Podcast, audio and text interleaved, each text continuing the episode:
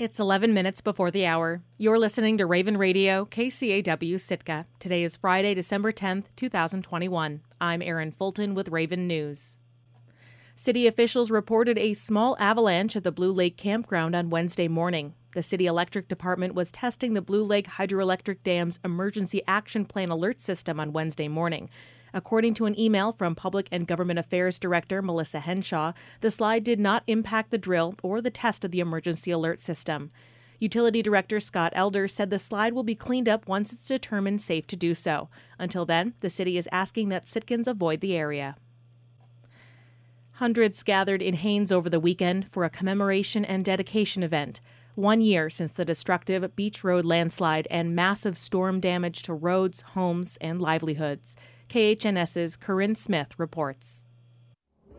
More than 200 people gathered at Haines Boat Harbor on Saturday for a memorial event honoring the lives lost and all those impacted by the winter storms.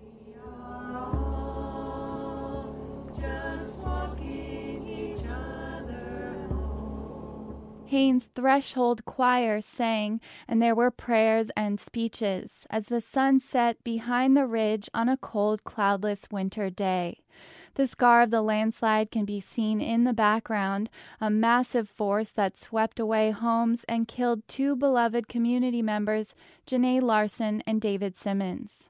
We've suffered a great deal of pain, some of you so personally some of you financially to ways that the rest of us can't understand. Pastor Matt Jones reflected on the senselessness of the tragedy and offered ways to find positivity and optimism in the memory of the two. Larson, as the Haines kindergarten teacher, loved her students, and Simmons traveled the world but loved Haines most of all. And yet, all of that in life, I know that I, though the pain, I'm still glad to have gone through the dance. I don't want to have missed that. Because if we miss it, then we don't experience that depth of that love, the depth of that joy, or the peace that comes at the end of that hardship. Following the vigil was a memorial walk about half a mile along the waterfront to Picture Point, made brisk by the 10 degree weather. The crowd included the family of those lost, friends, neighbors, coworkers, and first responders. Among them, Stephen Knight, a marine science technician with the U.S. Coast Guard, was part of the search and rescue mission in the days after the landslide. Still raw. You know, it doesn't feel like it's been a year. Knight says he made the trip from Juneau for the memorial on his own dime. I think with all the folks here, um, reminded of the phrase collateral beauty. Um, so it's, it's, it's good to have their memories, kind of how Pastor Jones was saying. Um, remembering how this brought everyone together. He says he's been part of disaster response efforts across the country, and the way the Haines community came together last year was unique. You had folks who were clerks at the hotel, working in the emergency operations center. You had folks who work in administration in the city that were stepping up to, you know, take roles that would normally be fitted or or plugged in with, and just to see, you know, everyday folks you know, excelling um, in the response and the recovery effort. You know, that was was beautiful and it was very unique.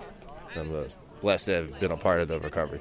At the Picture Point Park and picnic area, the crowd gathered for a dedication of a long handmade community table.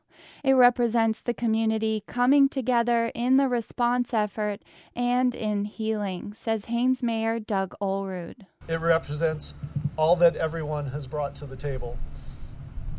Many responded to our disaster last December, and many of them returned to join us today. I hope this table becomes a spot for contemplation, healing, friendship, and renewal. Olerud thanked all those involved in the emergency response and recovery effort. The crowd listened, gathered around bonfires for warmth. He said the scars of the storm will eventually recede with time and new vegetation, and so will healing from the trauma. The slides will take longer, but eventually they too will be hidden by new growth. Each of us knows also that the personal emotional damage we each suffered is harder to see. As with most trauma, many of us spend a lot of energy making sure no one sees that damage. Being vulnerable scares us. but to fully heal, we need to be vulnerable. The trees and grass won't grow on the hard rock. No, they need the softer soil to take root. There will also be two memorial benches dedicated to Larson and Simmons installed in the spring, making Picture Point a space for reflection and community healing. In Haines, I'm Corinne Smith. A Wrangell company won big at the Alaska Symphony of Seafood. Waterbody, a Wrangell based bath and body company that sells products like soaps, salves, and bath soaks, won first prize in the Beyond the Plate category of the Symphony of Seafood product competition last month. The category is meant to highlight seafood products that can't be eaten. In this case, Waterbody's winning product is a kelp infused bath soak called Deep Blue Sea. Waterbody founder Angie Flickinger says the Epsom and sea salt soak has Alaskan bull kelp, peppermint, lavender, and jojoba oils, and, like all of her products, is inspired by the nature of Southeast Alaska. One of the main areas of focus for the symphony is uh, mariculture, and kelp is a very up and coming, you know, ingredient and resource in the region. And so I wanted to highlight um, one of the products that uses kelp, and there's like whole flakes of kelp in the sea soak, so you're actually like soaking in it, which I think is cool. While Waterbody has multiple products that use Alaska kelp, Flickinger says she wanted to highlight the bath soak on the big stage. That's my best selling product overall, and so it has a large following. A lot of folks love it. Um, I also really love the packaging of the bath soak again because I think it like communicates. It sort of draws people into what it feels like to be on the water here. Like it, it just has that feeling. So the whole package just felt like a good fit for that contest. Like it really, it looks like the ocean and it has parts of the ocean in it. Flickinger makes, packages, and ships Waterbody products from a studio across the street from Wrangell's Marine Service Center.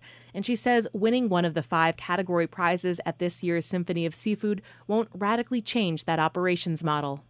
I'm just working to grow the business. Like I've, as I've you know, learned how to better operate a business and like challenged myself in all these ways and grown as an entrepreneur. I see like this business as a way to invest more in my community locally and regionally. The Symphony of Seafood Grand Prize will be announced at an event in Juneau in February. As a category winner, Waterbody will get booth space at the Seafood Expo North America in March and an entry into the Expo's product competition, the Seafood Excellence Awards.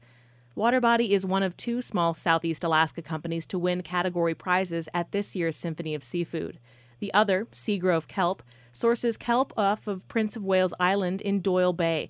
It won the food service category for its Alaska grown ribbon kelp, which it sells to retailers and wholesales to restaurants and other food producers. The commission that oversees fisheries for halibut from Alaska to California last week heard a little more positive outlook on the future of those fish. The International Pacific Halibut Commission sets catch limits for fisheries in the U.S. and Canada and held an online meeting November 30th and December 1st to hear the latest information about fish stocks and catches.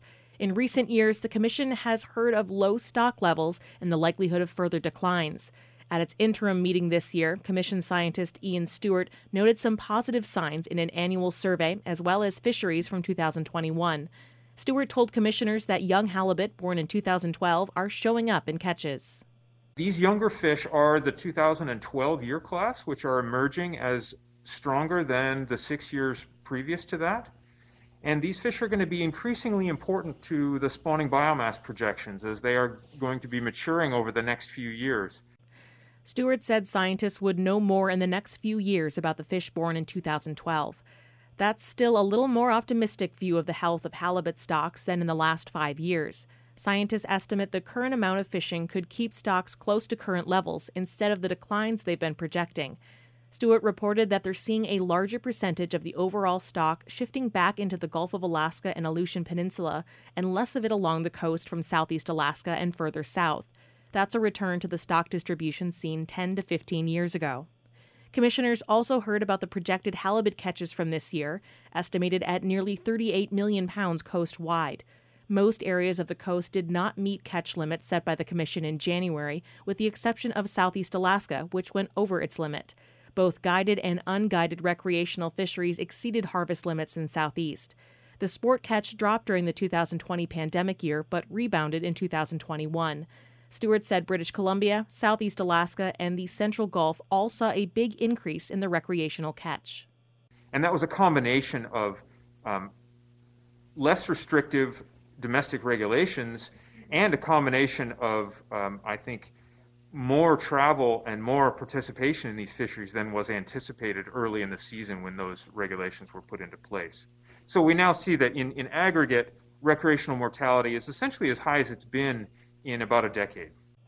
Scientists estimate the coast-wide sport catch increased 43% from 2020.